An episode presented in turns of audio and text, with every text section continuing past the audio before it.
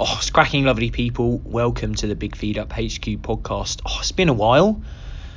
Welcome along. If you're a new listener, this show is all about nutrition, movement, outdoor experiences. My name's Matt. I'm a nutritionist by trade and I get into cool conversations with people.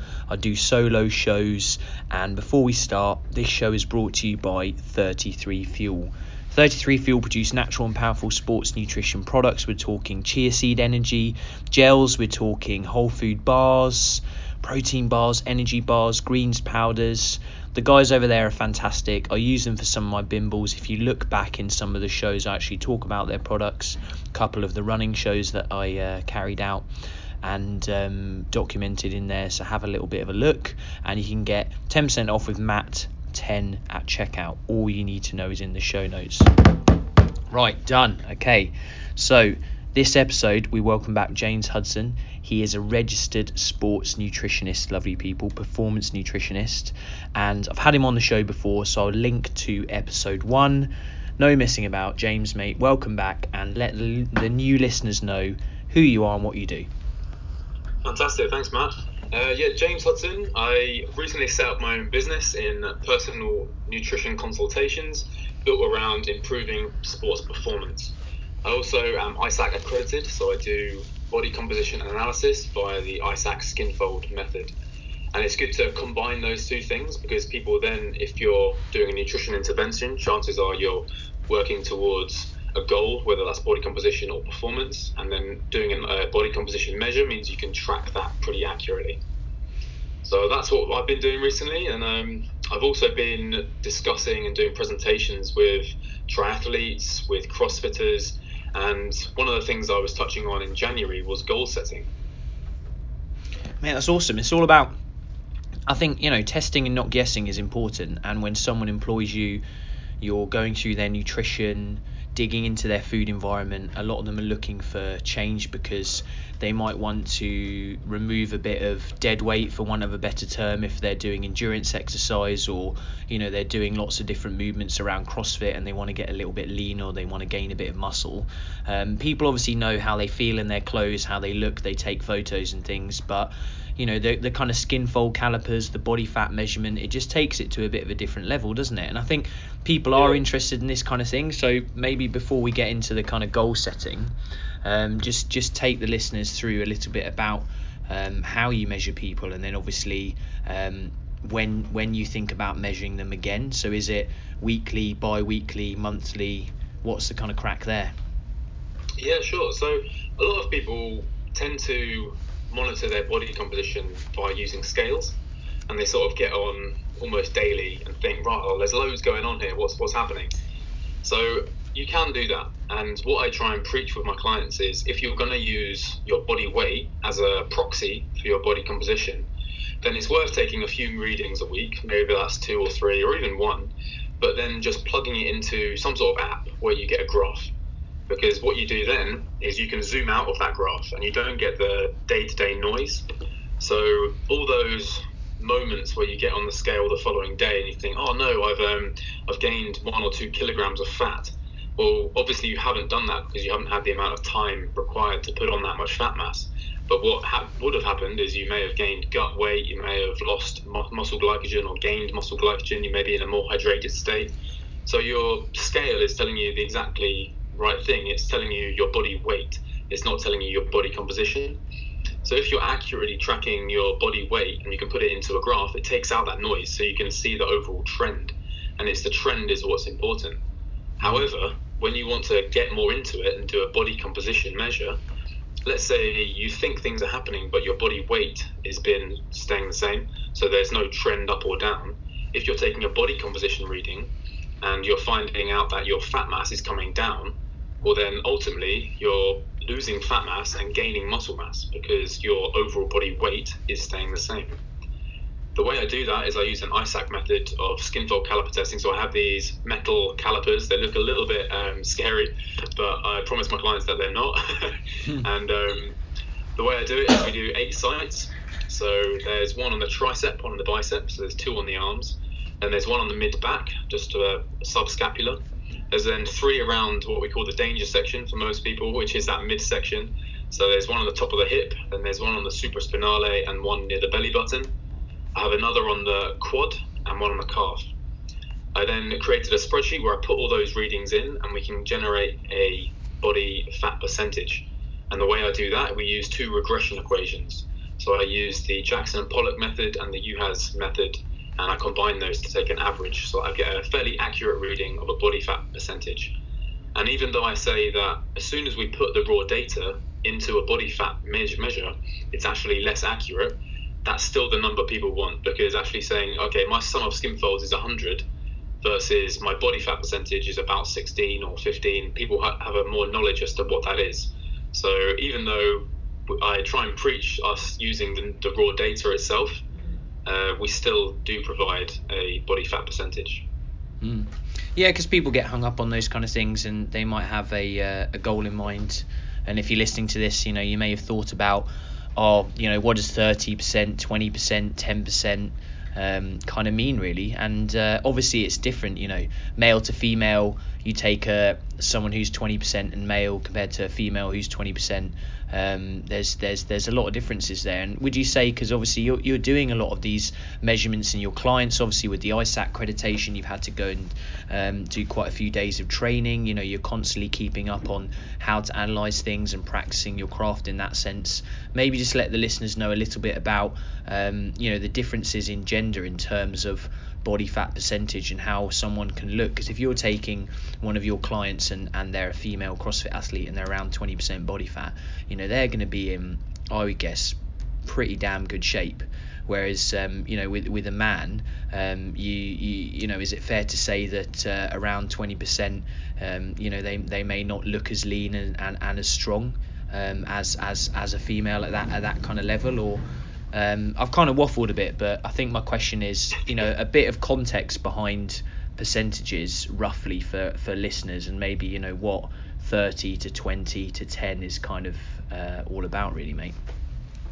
Yeah, sure. So it's very important that actually you tap into the why and get understanding why the client is trying to manipulate their body composition.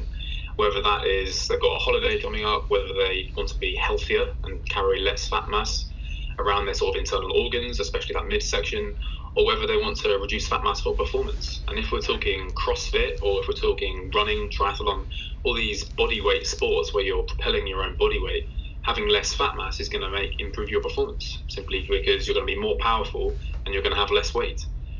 Um, in terms of differences in percentages, yeah, there is a huge difference between men and females, so males and females, and that's simply because females are going to have a hormonal disposition, which is going to make them more likely to carry more fat mass, and that's simply because they are programmed to give birth.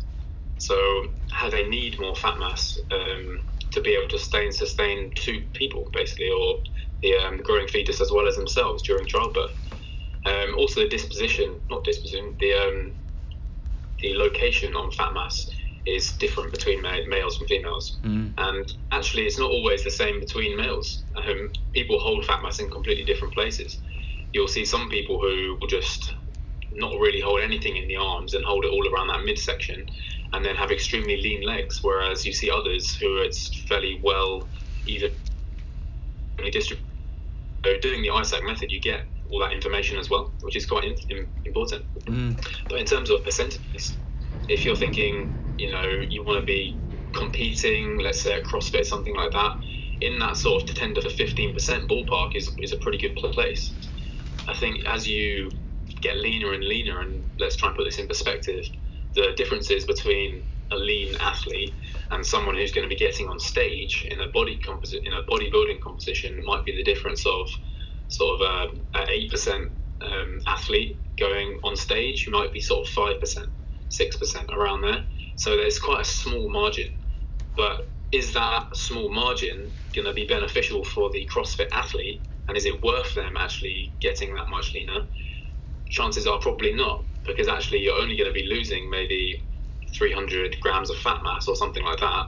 But putting your body through that, um, the difficulty of a prolonged caloric deficit to get to that stage, the compromising um, effect on your training is going to be quite tough.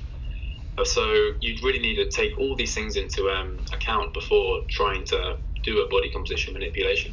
Mm.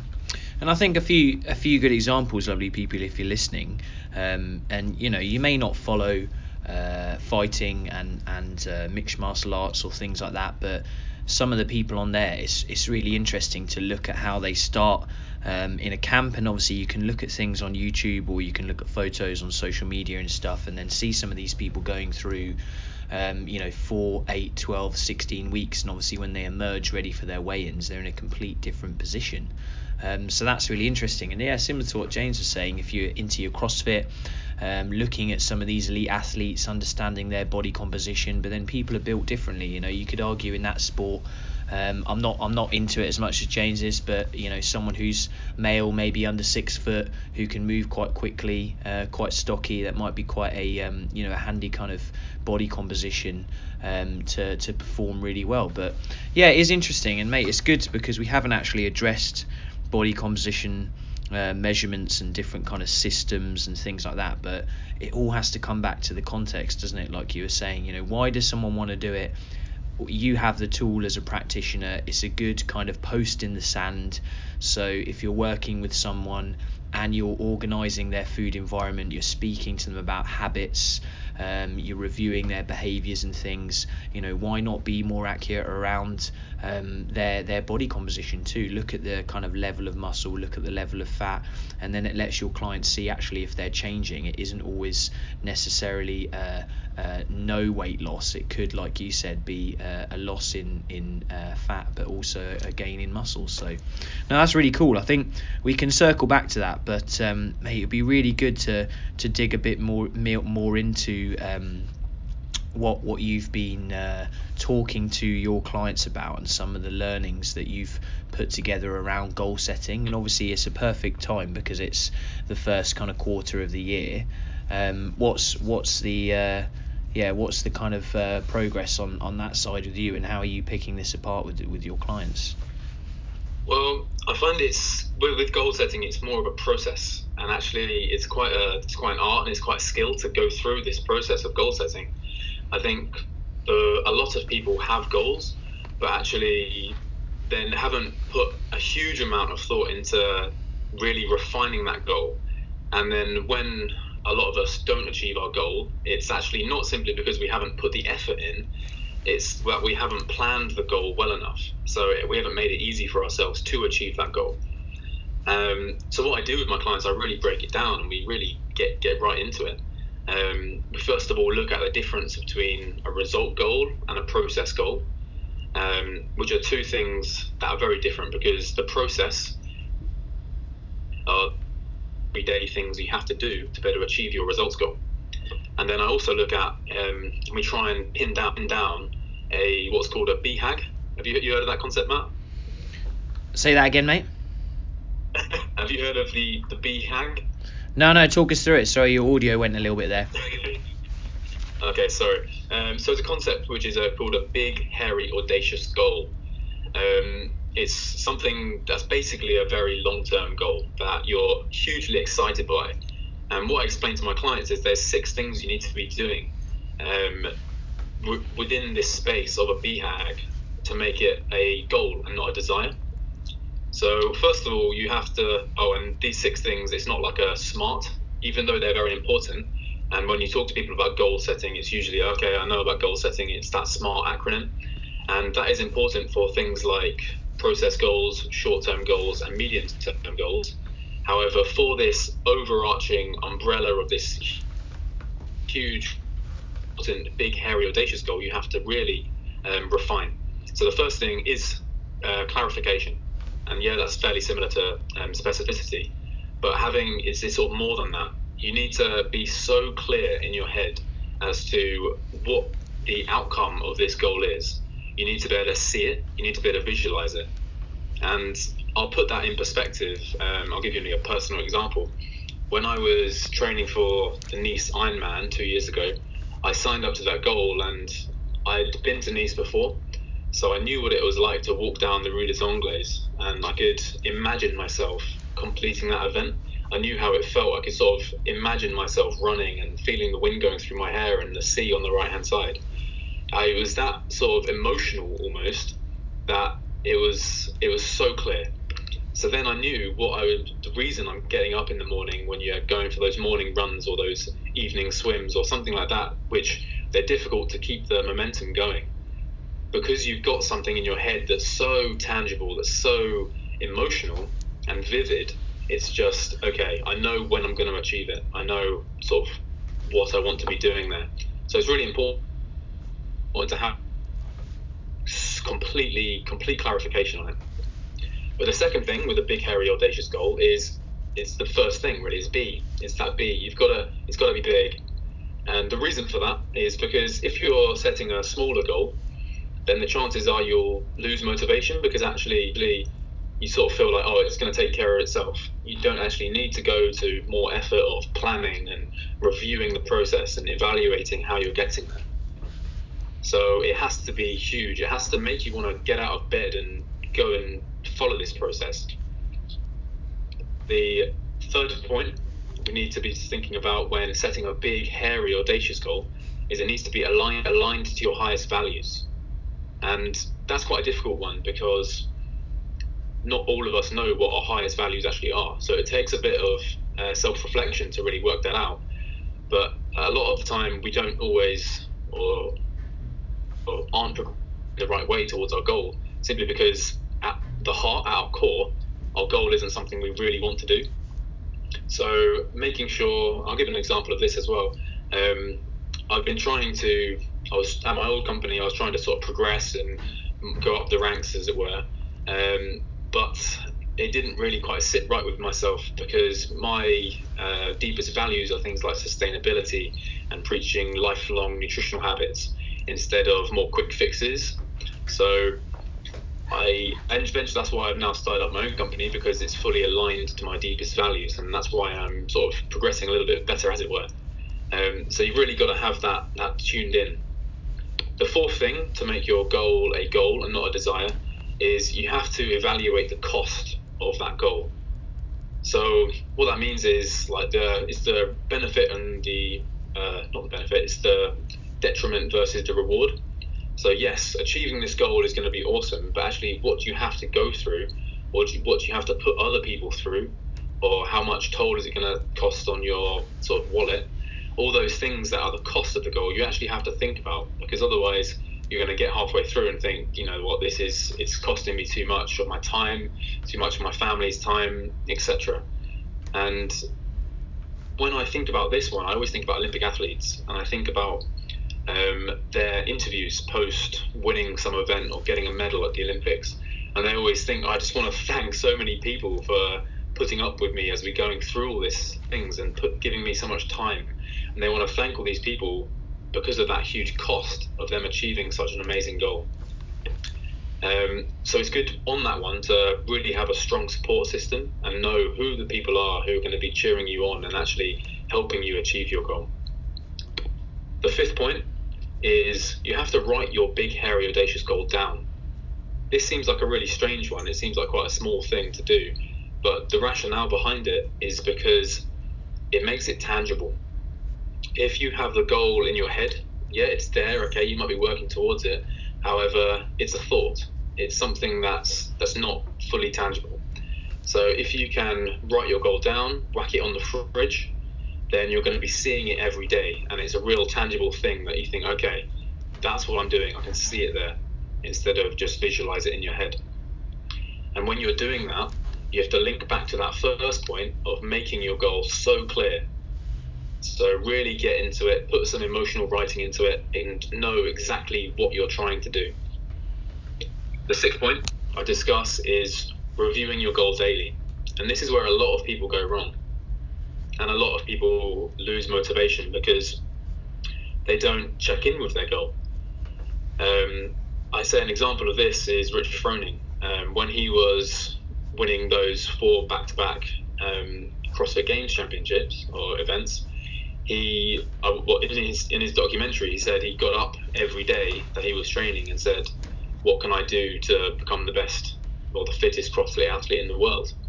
And that's an example of him reviewing his goal every day because then that's going to challenge himself to follow the process and follow it to the best of his ability so that he can actually achieve it. And reviewing it isn't just thinking about it; it's actually checking in with what you're doing. So, okay, is the am I following the right process? And I'll discuss the process goals in a second, but it's constantly thinking, am I doing the right thing? Am I doing the right optimal thing to uh, help me reach that big, hairy, audacious goal? So that's a sort of um, bit of an umbrella over a big, hairy, audacious goal and how you actually set it. And then what I try and discuss, Matt, is I go through with my clients and we talk about short term, medium term, and process goals. Mate, that's absolutely mega. And I think over the last few minutes, people listening, hopefully you've cleaved some real nuggets from that. And uh, especially reflecting on my situation with some of the things I've done in the past. Um, yeah, mate, it's checking in on, on each of those six aspects and um, you know seeing seeing what works for you and obviously kind of nailing something to a post and giving it a go or reflecting on actually where are the holes, what can I work on, where's my support system. Um, yeah, that's really interesting, mate. And would you say at the moment a lot of people you see it's it's around uh, performance goals athletically, or or do you work with some people around you know, just clearing up their nutrition, getting them more mindful, more comfortable with their eating pattern, or um, are you helping a lot of people at the moment around body composition change? You know, what what are you digging into, and, and what are some of the goals you're setting with some of your clients? Um, to be completely honest, it's quite a mix. There there are always aesthetic based goals because people want to look better, and because it's not just looking better. When you look better, you do tend to feel a bit better. So there are those um, body composition goals, and we don't tend to use weight the whole time. It's normally a sum of skin folds or a body fat percentage. Or more than that, it's just how you're going to look and feel in front of the mirror. It doesn't actually have to be particularly objective, but just using the data objectively is going to help you track towards that subjective goal. Then things like performance. So, actually, what we're going to do with your body composition is going to affect how you're going to be performing. So, linking in things like 1RMs, things like um, 20 minute uh, threshold numbers, things like that, is going to be key. But also, you're right, and just making people feel better. A lot of the time, people, with the term sort of energy levels is thrown about a huge amount. Just being low energy, not just during training, but actually at work. Mm. So when you tap in and discuss people's nutrition, you find, well, yeah, it's no surprise you're low energy. If we can make a few tweaks here, you're going to be feeling a lot better and you're going to be a little bit more mindful at work. You're going to be a bit more with it. More than that, if you're fully loaded and fully fueled during your sessions, then the benefit of that is is you're going to get more out of those sessions. You're getting more out of those sessions. You're going to be um, recovering and improving your performance quicker. So the way I think about nutrition is it's like a multiplying effect on the training that you're doing. So if you're training hard but not really fueling it right, you're sort of just getting that training effect. However, if you're training hard and you've got your nutrition right, you're sort of 3xing or maybe 4xing all that training that you're doing. Because food has an effect not just on the training, but also on recovery, on sleep. And that's really when that you're going to be recovering. It's going to have a huge impact. Mate, I totally agree. I totally agree. And I think you know, maybe this next stage of the conversation, if uh, someone's listening to this, they're fully loaded, they've got their goal, uh, they're they're employing a lot of self talk, they're motivated. Um, look, you know, you obviously won't say this, but lovely people, James is a beast at CrossFit, training hard. Um, and if you go over to his Instagram as well, you can see he's constantly on it in terms of uh, meal preparation and training. And mate, you put a lot of of time into this. So maybe you could give some of the listeners uh, a little bit of an insight into some of the tools you actually use. So obviously, if if uh, you've sat down with someone, you've gone through things, you've had a conversation, the person's motivated. Um, obviously, there's so many things out there, but what have you found works in terms of tracking things around food, tracking things around training, uh, decent little hacks that you think might help people? Um, yeah, just cut through all the noise, or just even like record little bits of data. Um, I know you're into that kind of thing, so it'd be cool. You don't have to give away all your secrets. Um, but uh, yeah, I think uh, it's that next step, isn't it? What are some of the tools practically that people can use? Awesome. Yeah, let's get into it.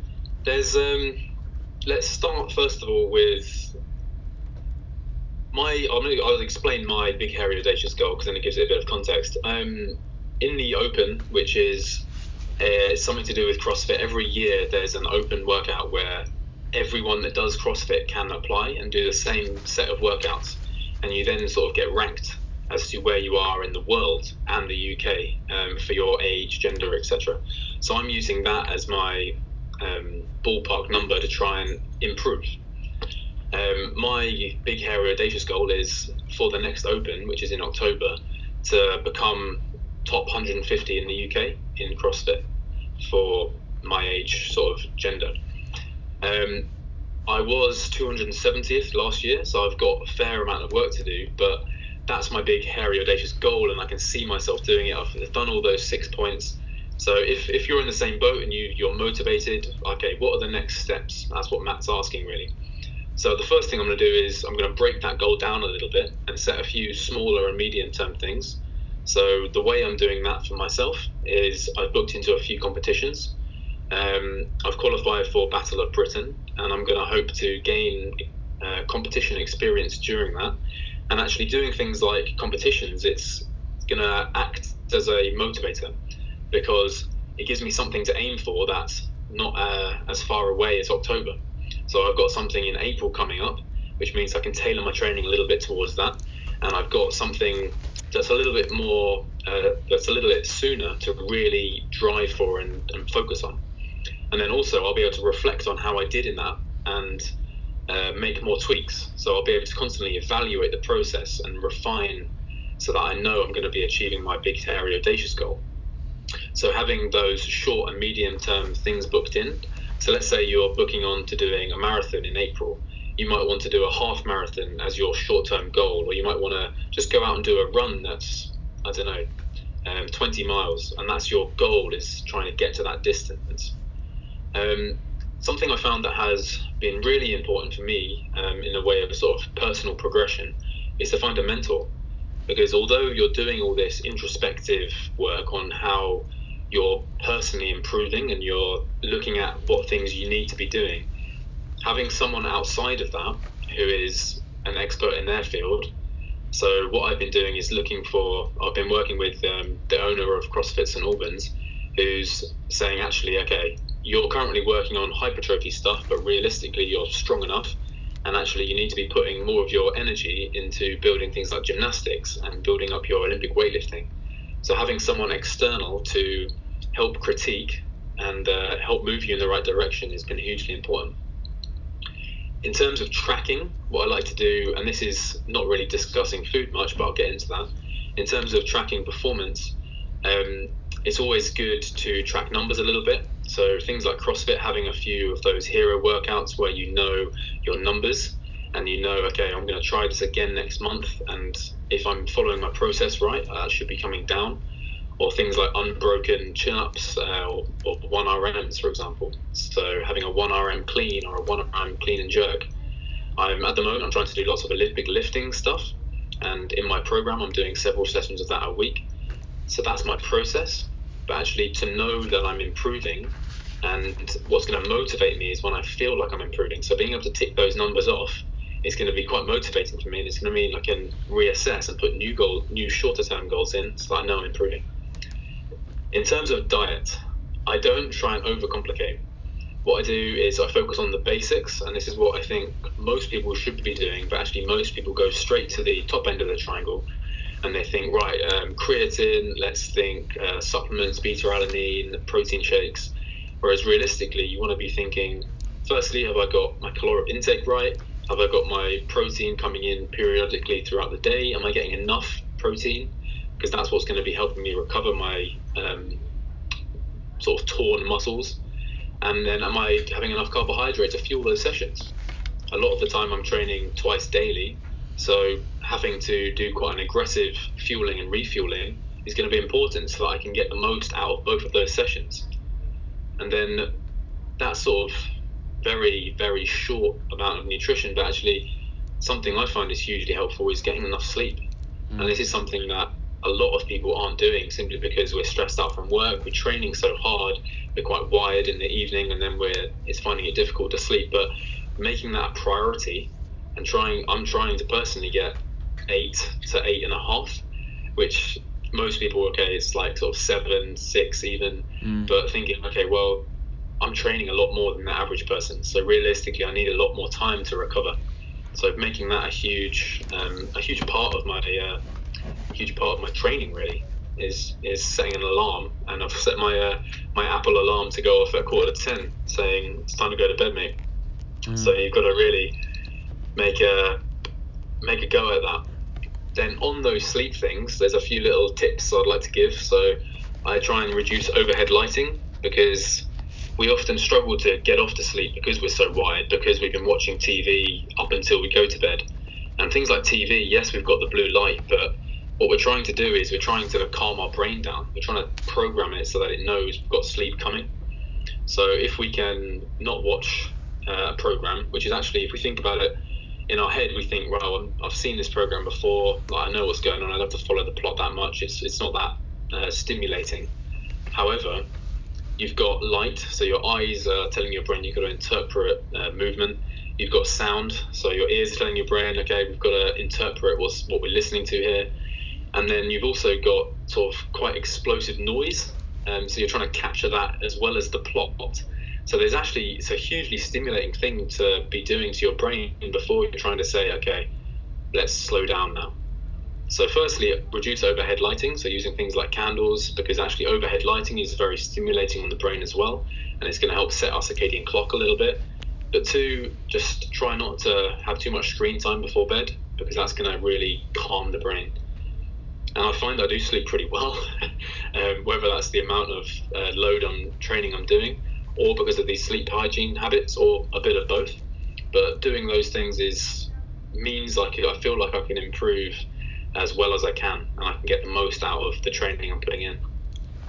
Mate, that's exactly why I got you on the show. Like in my mind, you're one of the most exciting, motivated uh, you know performance based nutrition practitioners out there and again lovely people hopefully you've cleaved something from that so in summary James looks at obviously setting his his big hairy audacious goal looks at uh, a short term kind of goal medium term goal in there from a performance perspective maybe a workout or maybe a competition.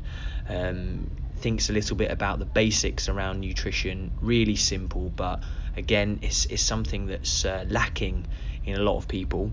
Um, and then the sleep side of things, and mate, just setting an alarm to tell yourself to go to bed.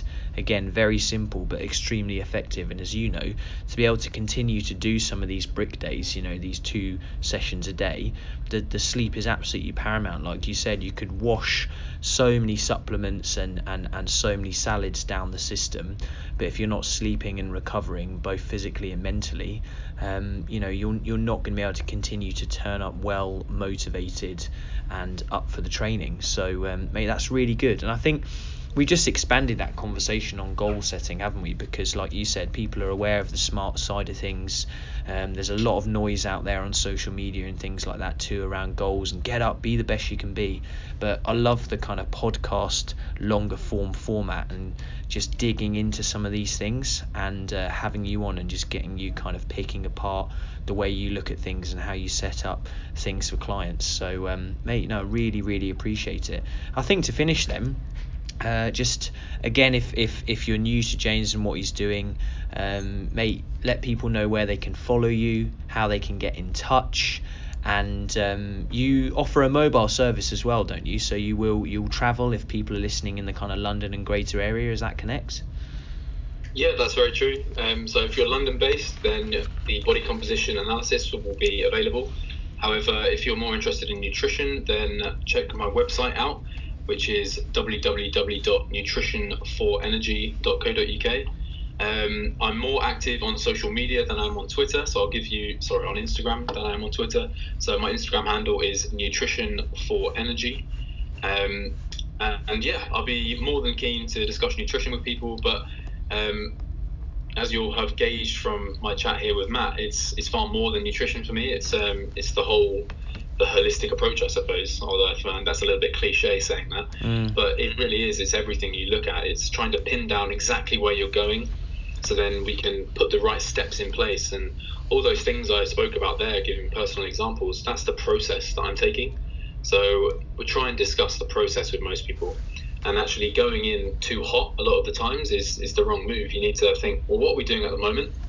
Let's change one or two tweaks to your diet, and we'll absolutely nail that habit. We'll come back in about six weeks, and then we can continue to make two tweaks, two little short nutritional habits that are going to give you more energy, give you more range of food in your diet, make you feel better during training.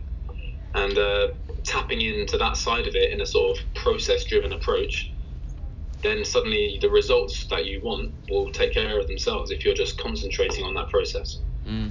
Mate, you're so right. And I think, again, lovely people, this conversation gives you an insight into what a nutritionist actually does. And, you know, go out there and look at resources. You know, James is someone that puts up recipes, he's taking photos of what he eats, he shows you the calorie content.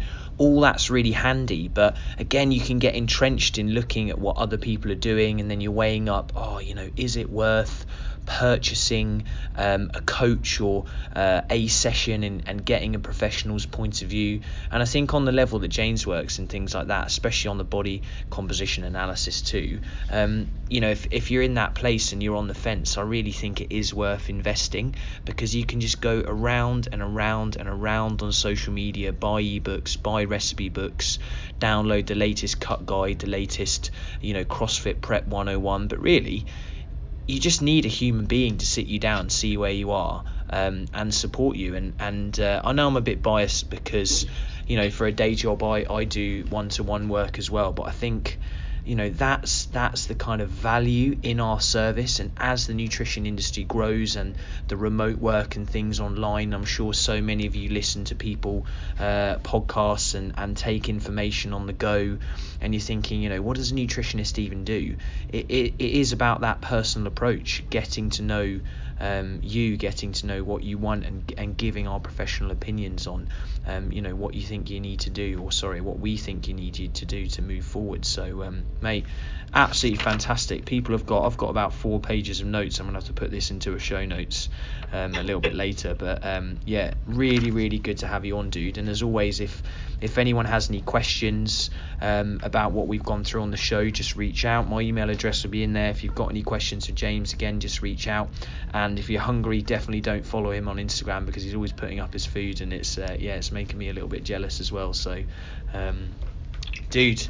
Um, I'm sure you've got to go and eat a load of beetroot and go off and do some, uh, you know, your fifth workout of the day. But I really appreciate your time, and um, you know, hopefully someone listening to this, as, as or, hopefully many people listening to this, have found it a really, really useful tool. Awesome. Yeah, thanks for the opportunity to chat, Matt. Good mate. Okay, and uh, you heard it. Here, you heard it here first, lovely people. If James becomes, you know, the the CrossFit champion in a couple of years, I've had him on my podcast a few times, so you know, that'll uh, that'll be something that I can set in stone, and I can and I can have my claim to fame. But anyway, um, as always, thanks for listening to the show. Go and check out the performance sports nutrition based products of 33 Fuel. Follow James and have a healthy week, lovely people.